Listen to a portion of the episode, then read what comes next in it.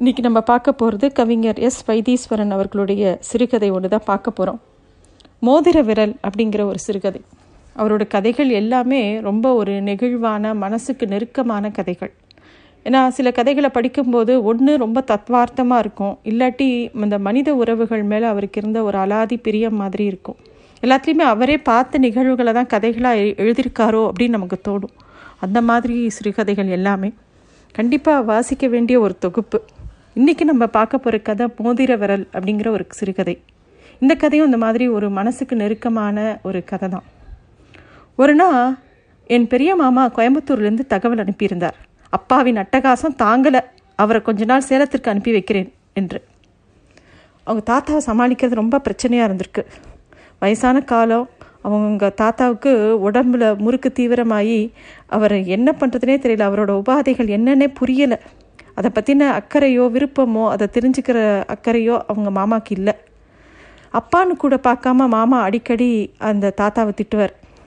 தாத்தாவுக்கு அதிகமாக ரத்த கொதிப்பு இருந்திருக்கலாம், இல்லை அதுவே பிரச்சனையாக கூட இருந்திருக்கலாம். அவர் எப்படி நடந்துப்பார்னு யூகிக்கவே முடியாது. விபரீதமாக ஏதாவது செய்வார். திடீர்னு யார் மேலேயாவது ரொம்ப ஆத்திரம் கொண்டவராக வீட்டில் இருக்கிற பொருட்களையெல்லாம் தூக்கி எறிவார். சிலவத்தை உடைப்பார். வாசலை யாருக்காவது பறிஞ்சுட்டு போய் யாரையோ அடிக்க போவார். ஒரு சமயம் வாசலில் பிச்சைக்காரன் வந்து அம்மா தாயே சாப்பாடு போடு, சாப்பிட்டு 3 நாள் ஆச்சுன்னு சொன்னவனை கூட்டின்னு வந்து அவர் திண்ணையில் உட்காத்தி வச்சு வீட்டில் சமைச்சு வச்சுருந்த அத்தனை பண்டங்களையும் அவன் முன்னாடி கொண்டு வச்சு சாப்பிட சொல்லியிருக்கார். அவன் வேண்டாம் சாமி, போதும் சாமி அப்படின்னு கெஞ்சிருக்கான். தாத்தா அவனை விடலை. சாப்பிட்றான்னு அடித்து மிரட்டி அவனை மொத்த சாப்பாட்டையும் திங்க சொல்லியிருக்கார். அவன் முடிஞ்ச வரைக்கும் முழுங்கிட்டு அப்புறம் தப்பிச்சு ஓடியிருக்கான். அதுக்கப்புறம் அந்த தெருப்பக்கமே அவன் வர்றதே கிடையாது, அந்த பக்கம் தலை காட்டுறதே கிடையாது. இப்போ கூட அது மாதிரி ஏதோ ஒரு சம்பவம் தான் நடந்திருக்கு. வாசல் யாரோ பொம்மை வியாபாரி வந்திருக்கான். கூட நிறையா பலூன்கள், கிளுகிழுப்புகள், ஊதிகள், சொப்புகள், சின்ன சின்ன பொம்மைகள். தாத்தா வெளியில் வந்திருக்கார். அப்போது பள்ளிக்கூட விடுற சமயம், பள்ளிக்கூடம்லாம் விழுந்து குழந்தைகள்லாம் அவங்க பாட்டுக்கு வந்துட்டு இருந்தாங்க. தாத்தா அந்த பொம்மைக்காரனை கூப்பிட்டு அந்த குழந்தைங்களுக்கெல்லாம் ஆளுக்கு ஒரு பொம்மையை கொடு அப்படின்னு சொல்லியிருக்கார். பசங்களுக்கு ரொம்ப சந்தோஷம். எல்லாம் நல்ல தாத்தா நல்ல தாத்தான்னு சொல்லிகிட்டே கையில் எல்லாம் வாங்கிட்டு போகிறது. இன்றைக்கி நல்ல வியாபாரம்னு பொம்மைக்காரனுக்கும் ரொம்ப சந்தோஷம். எல்லாருக்கும் வாரி வாரி கொடுத்துருக்கான். கூடையே காலி. எப்படிங்க ஐயா, எவ்வளோ பெரிய மனசு உங்களுக்கு, தர்ம பிரபுவாக இருக்கீங்களே அப்படின்னு பொம்மைக்காரன் ரொம்ப வாயார பாராட்டுறான் தாத்தாவை. அப்புறம் காசுக்காக காத்திருக்கான். தாத்தா சொல்கிறாரு, ஏண்டா காசா, என்கிட்ட காசுங்கடா இருக்குது, இருந்தால் நான் ஏண்டா இதெல்லாம் தர்மமாக கொடுக்குறேன் அப்படின்னு. பொம்மைக்காரனுக்கு ஆச்சரியம் தாங்கலை. என்ன சாமி சொல்கிறீங்க அப்படிங்கிறான்.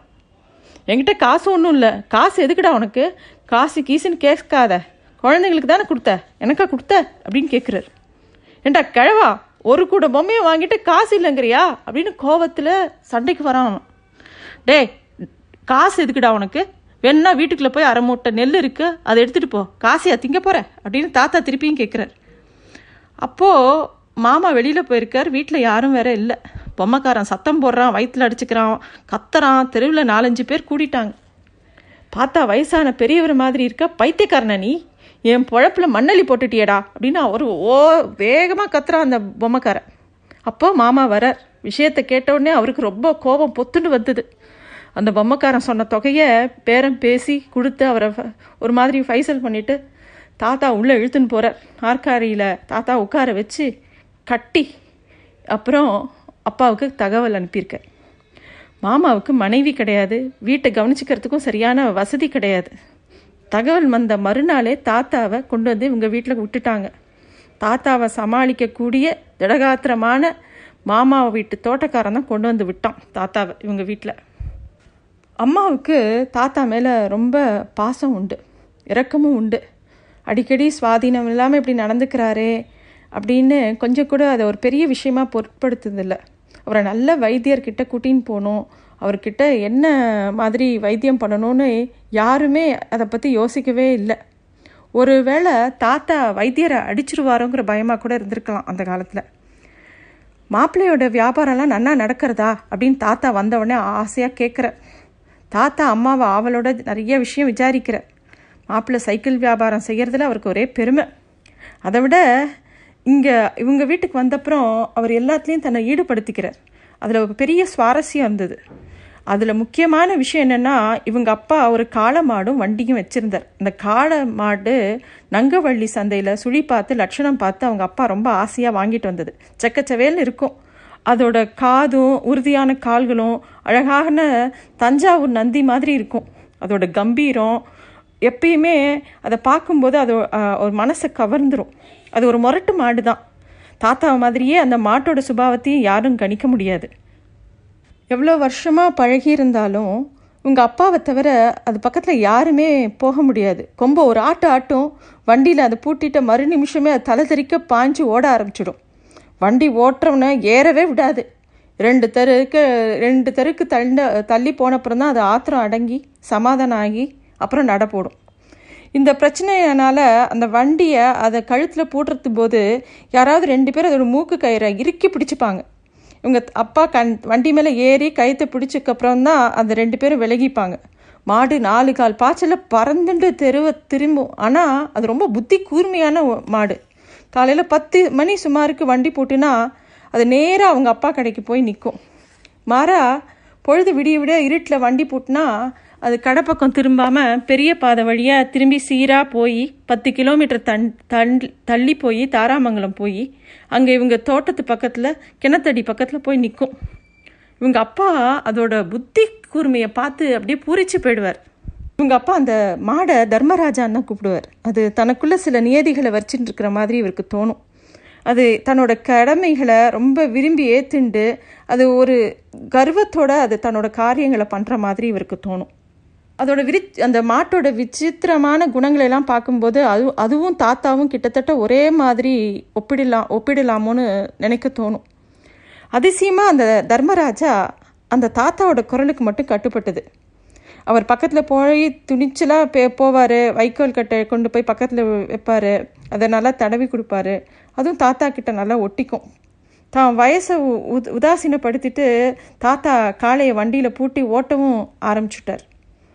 அவங்க அப்பா அம்மாவுக்கு கொஞ்சம் பயமாக இருந்தது. எவ்வளோ எச்சரிக்கை பண்ணியும் தாத்தா அதை காதலியாக போட்டுக்கல. தாத்தாவோட சுபாவம் எல்லாருக்கும் தெரிஞ்சது தான். அது சகஜமாகவும் ஆயிடுது. அவர் செஞ்ச நிறைய காரியங்கள் ஏதோ நிறைய விஷயங்கள் அந்த எல்லாத்துக்கும் அனுகூலமாகவும் இருந்தது. அவர் எப்போவுமே தனக்கு ஏதாவது வேலை இருக்கிற மாதிரியே பார்த்துட்டார். மாட்டுக்கு நேரம் பார்த்து தீனி வைக்கிறது, குளிப்பாட்டுறது அவருக்கு ரொம்ப பிடிச்சிருந்தது. ஒரு நாள் உங்கள் அப்பாவுக்கு ரொம்ப குளிர் ஜரம் வந்துடுது. அதனால் ஆனாலும் இன்றைக்கி கடைக்கு அவசியம் போக வேண்டியதாக இருந்தது. யார் தடுத்தாலும் கேட்காம தாத்தா வண்டியை பூட்டின்ட்டு அப்பாவை ஏற்றின்ட்டு கடையில் போய் விட்டுட்டு வந்தார். வண்டி பூட்டினவுடனே காலை கட்டுமீறி ஓடுறதை தவிர்க்கிறதுக்காக ஒரு உத்தியை கூட அவர் கையாண்டார். என்னென்னா, வண்டியை ஒரு முட்டுச்சவருக்கு முன்னாடி போய் நிறுத்துறது. காலையை பூட்டுவார். மாடு பாய்ஞ்சு ஓட முடியாதபடி நின்ன இடத்துல கொஞ்சம் நேரம் காலை உதச்சுட்டே இருக்கும். அப்புறமா தாத்தா வண்டி ஓட்டுறது ஒரு சகஜமான வேலையாகிடுது. இதை பற்றி யாருக்குமோ பயமோ கவலையோ எதுவுமே இல்லை. அது ஒரு வழக்கமாகவே மாறிப்போச்சு. தாத்தா காலையில் மாப்பிள்ளையை கொண்டு போய் கடையில் விட்டுட்டு வருவார். மத்தியானம் போய் சாப்பாடு கொடுத்துட்டு வருவார். இப்படி பல காரியங்கள் பண்ணுவார். அன்றைக்கும் ஒரு நாள் என்னாச்சுன்னா, தாத்தா மத்தியானம் சாப்பாடு பாத்திரத்தை எடுத்துகிட்டு வண்டியை கிளப்பிண்டு போனார். தர்மராஜாவை செல்லமாக தட்டி கொடுத்துட்டே ஓட்டின்னு இருந்தார். போக போக தான் அவருக்கு ஞாபகம் வந்தது, மாட்டுக்கு காலையில் தண்ணி வைக்கலன்னு. அவருக்கு ரொம்ப வருத்தமாக இருந்தது. அதை நினச்சிட்டே போகும்போது அவருக்கே தொண்டை ஏதோ வறட்சியாக போயின்ட்டுருக்கிற மாதிரி தோணித்து. நல்ல வேலை, அந்த ரயில்வே கேட் தாண்டின உடனே வாடகை குதிரைகளுக்கெல்லாம் தண்ணீர் வைக்கிறதுக்காக தண்ணி தொட்டி பக்கவாட்டில் இருந்தது. நிறையா கட்டி வச்சுருந்தாங்க. தாத்தா மாட்டை தண்ணீர் தொட்டி பக்கம் செலுத்தி அதை நிறுத்தி கீழே இறங்கி தர்மராஜாவை தண்ணி குடிக்க வச்சார். அது தாடையெல்லாம் தடவி கொடுத்தார். அதை தண்ணி குடிக்கிற பாங்க ரசிச்சுட்டு இருந்தார். தர்மராஜா தண்ணி குடிச்சிட்டு நல்லா பாசத்தோட தலையை 2 முறை ஆட்டித்து. தாத்தா கழுத்து கயிறை பிடிச்சிட்டு எச்சரிக்கையாக வண்டியோட முன்பக்கம் ஏறி கால் வச்சு அப்படியே ஏற போனார். அப்போது எங்கிருந்தோ வந்த ஒரு குதிரை தண்ணீர் குடிக்கிறதுக்காக காளையோட பக்கத்தில் வந்த உடனே தர்மராஜா அதை எதிர்பார்க்கலை. கோபமும் திகிலும் பீறிட்டுண்டு அது கொம்பை பலமாக ஆட்டி திமிரிண்டு குதிச்சது. முன்படியில் கால் வச்ச தாத்தா தவறி மண்ணில் உருண்டு விழுந்தார். மாட்டோட கழுத்து கயிறு அவர் கையில் எப்படியோ விடுபட முடியாமல் சிக்கின்றது. காலை இப்படி அப்படியுமா வண்டியை இழுத்துக்கிண்டு அப்படியே வட்டமடிக்க தாத்தாவோட கை விரல்கள் அப்படியே அந்த சக்கரத்தடியில் மாட்டின்றது. தாத்தா ஆனை மட்டும் அந்த கையை விடுவிடிக்க அப்படியே கஷ்டப்படுறார். ஆனால் அவரால் முடியல. அதுக்குள்ளே கூட்டம் கூடிடுத்து. 2 பேர் மாட்டை பிடிச்சிட்டாங்க. 2 பேர் கீழே கிடந்த தாத்தாவை தூக்கி நிறுத்துறதுக்கு பார்த்தாங்க. அவரோட விரல் வந்து வண்டி சக்கரத்தடியில் அழுந்தி இருந்தது. அதை விடுவிக்கும் போது தான், அதை நகர்த்தும் போது தான் அதிர்ச்சியாக இருந்தது. என்னென்னா அவரோட மோதிர விரல் அப்படியே தனியாக துண்டிச்சு கிடந்தது, நிறைய ரத்தம். கொஞ்சம் மயக்கமாக இருந்தால் கூட தாத்தா பிரக்ஞை போகலை. இந்த விரலை பிடிடா, விரலை பிடிடா அப்படின்னு கத்துறார் அவர். யாரோ அந்த விரல் துண்டை எடுத்துன்னு தாத்தாட்ட கொடுத்தான். தாத்தா அதை தன் சண்டை பைக்குள்ளே போட்டுண்டு பக்கத்தில் இருந்தகிட்டெல்லாம் கொஞ்சம் துண்டை கிழித்து எனக்கு கையை அப்படியே அலம்பி கட்ட சொல்கிறார். தாத்தா வாங்க, தாத்தா வாங்க, பெரிய ஆஸ்பத்திரி பக்கத்தில் தான் இருக்குது, குதிரை வண்டியில் ஏறுங்க போயிடலாம் அப்படின்னு சுற்றி இருக்கிறவங்களாம் சொல்கிறாங்க. தாத்தா அதுக்கெலாம் மசியலை. அட போடா, விரல் போனால் போச்சு, உசுரா போச்சு அப்படின்னு என்னை ஏற்றி இந்த வண்டியில் ஏறி உட்காரவைங்க, அது போதும், நான் ஆஸ்பத்திரிக்கு போயிடுறேன் அப்படிங்கிறார். எவ்வளோ சொல்லியும் தாத்தா கேட்கலை, யார் பேச்சையும் கேட்கல. ரத்தம் அதிகமாக போயிட்டே இருந்தது. காலம் கடத்தாமல் அவங்களும் தாத்தா கேட்ட மாதிரியே அவரை வண்டி மேலே ஏற்றி விட்டாங்க. இடது கையில் மாட்டு கயத்தை பிடிச்சிண்டு போடா தர்மராஜா அப்படிங்கிறார். அவர் மேலே அனுதாபமும் துணிச்சலையும் பார்த்து அங்கே இருக்கிறவங்கெல்லாம் என்ன செய்கிறதுனே தெரியல. சில பேர் அவரை பின்தொடர்ந்து சைக்கிளில் கூட போனாங்க. ஆஸ்பத்திரி காம்பட்டுக்குள்ளே நுழையும் போதே தாத்தாக்கு அநேகமாக மயக்கம் வந்துட்டது. ஆனால் பிரக்ஞை தப்புக்கிறதுக்குள்ளே, டே பசங்களா, தேர்முட்டி பக்கத்தில் சைக்கிள் கடை வச்சுருப்பான் என் மாப்பிள்ளை சுந்தரம், அவனை இங்கே வர சொல்கிறீங்களா அப்படின்னு சொல்லிட்டு மயங்கி விழுந்துட்டார். ஒரு அரை மணி நேரம் சிகிச்சைக்கு அப்புறம் தான் தாத்தாவுக்கு முழிப்பே வந்தது. சுற்றி முற்றி பார்க்குறார். பக்கத்தில் டாக்டர் நின்றுட்டுருந்தார். 2-3 நர்ஸுகள் பின்னாடி இவங்க அப்பாவும் கவலையாக அப்படியே அதிர்ச்சியோடு பார்த்துட்டு இருந்தார். டாக்டர் தாத்தாவோட தோளை தட்டி எப்படி இருக்கீங்க தாத்தா அப்படின்னு கேட்கவும், எனக்கு பெருசாக ஒன்றும் இல்லை டாக்டர், ஏதோ சந்தர்ப்பம் அப்படி அப்படின்னோடனே, you are a brave old man, நீங்கள் எல்லாம் மிலிட்ரியில் இருக்க வேண்டியவங்க, ரொம்ப துணிச்சலான ஆளாக இருக்கீங்களே, சபாஷ் அப்படின்னு சொல்கிறார் டாக்டர். அப்போது தாத்தா கேட்குறார், டாக்டர் உங்களுக்கு கெஞ்சி கேட்டுக்கிறேன், முடிஞ்சால் அவசரமாக ஒரு உதவி பண்ண முடியுமா அப்படின்னு கேட்குறார். என்ன உதவி அப்படின்னு டாக்டர் கேட்கவும், இந்த உடஞ்ச விரலை கையில் மறுபடியும் சேர்த்து ஒட்டிட முடியுமா அப்படின்னு தன்னோட சட்டை பையிலிருந்து அந்த ரத்த கசிவோடு இருந்த அந்த மோதிர விரலை எடுத்து நீட்டுறார். அவர் சொன்ன விஷயத்தை கேட்டு அதிர்ச்சியை மீறி எல்லாருக்கும் சிரிப்பு வந்துடுது. டாக்டர் தாத்தாவை ரொம்ப வாஞ்சியோடு பார்த்து தட்டி கொடுத்து அதுக்கு உண்டான சிகிச்சையை ஆரம்பிக்கிறார். அதுக்காக அந்த பக்கம் இந்த பக்கம் போகிறார். அப்பா வந்து தாத்தாவோட பக்கத்தில் நின்று கண்ணீர் வடிக்கிறார். என்னமாம்மா இப்படி ஒரு ஆபத்தில் இன்றைக்கி மாட்டின்ட்டேளே, அதான் வண்டிலாம் ஓட்டக்கூடாதுன்னு சொன்னோம் அப்படிங்கிறார். தாத்தா லேசாக சிரிச்சுக்கிறார்.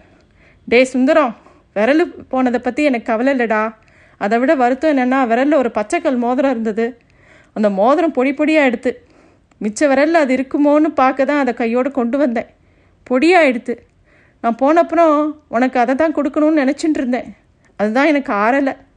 அதுக்கு மேலே பேச முடியாமல் தாத்தா மீண்டும் அப்படியே மயக்கம் போட்டு அப்படியே படுத்துட்டார்.